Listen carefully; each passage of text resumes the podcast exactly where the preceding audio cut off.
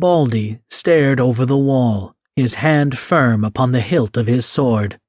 Behind and beneath him, the assembled troops waited, fearful yet courageous and unflinching. Inspired by their captain, the two tower guards regained their composure and stood at Baldy's side. Time seemed to stand still as endless moments passed before the captain turned to face his troops. Looking down, he called out in a loud voice, It's a cat, he said. A murmur spread through the assembly of soldiers as swift orders were given by the squad commanders.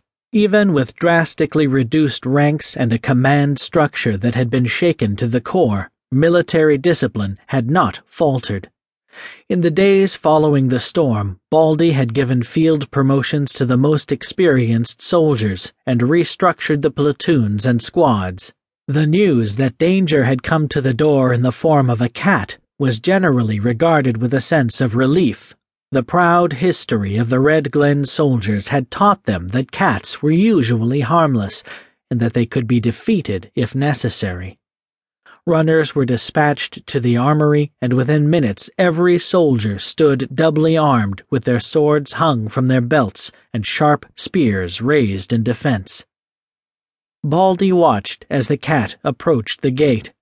Jet black and swarthy, the large animal strode fearlessly within a few steps of the fence and paused to regard the three mice looking out at him from their watchpost.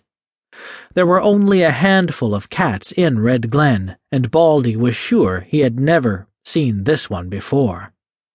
Except for a white tuft at the tip of each ear, he was black from tail to toe. Although he did not appear to be a pet, he was obviously well fed and strong. After considering the mice for a few moments, he sat down in front of the gate and lifted his paw, examining it as if it were some curious object he had just discovered. At length, he seemed to decide that it was only a paw and put it back on the ground. Well, he said, aren't you going to invite me in?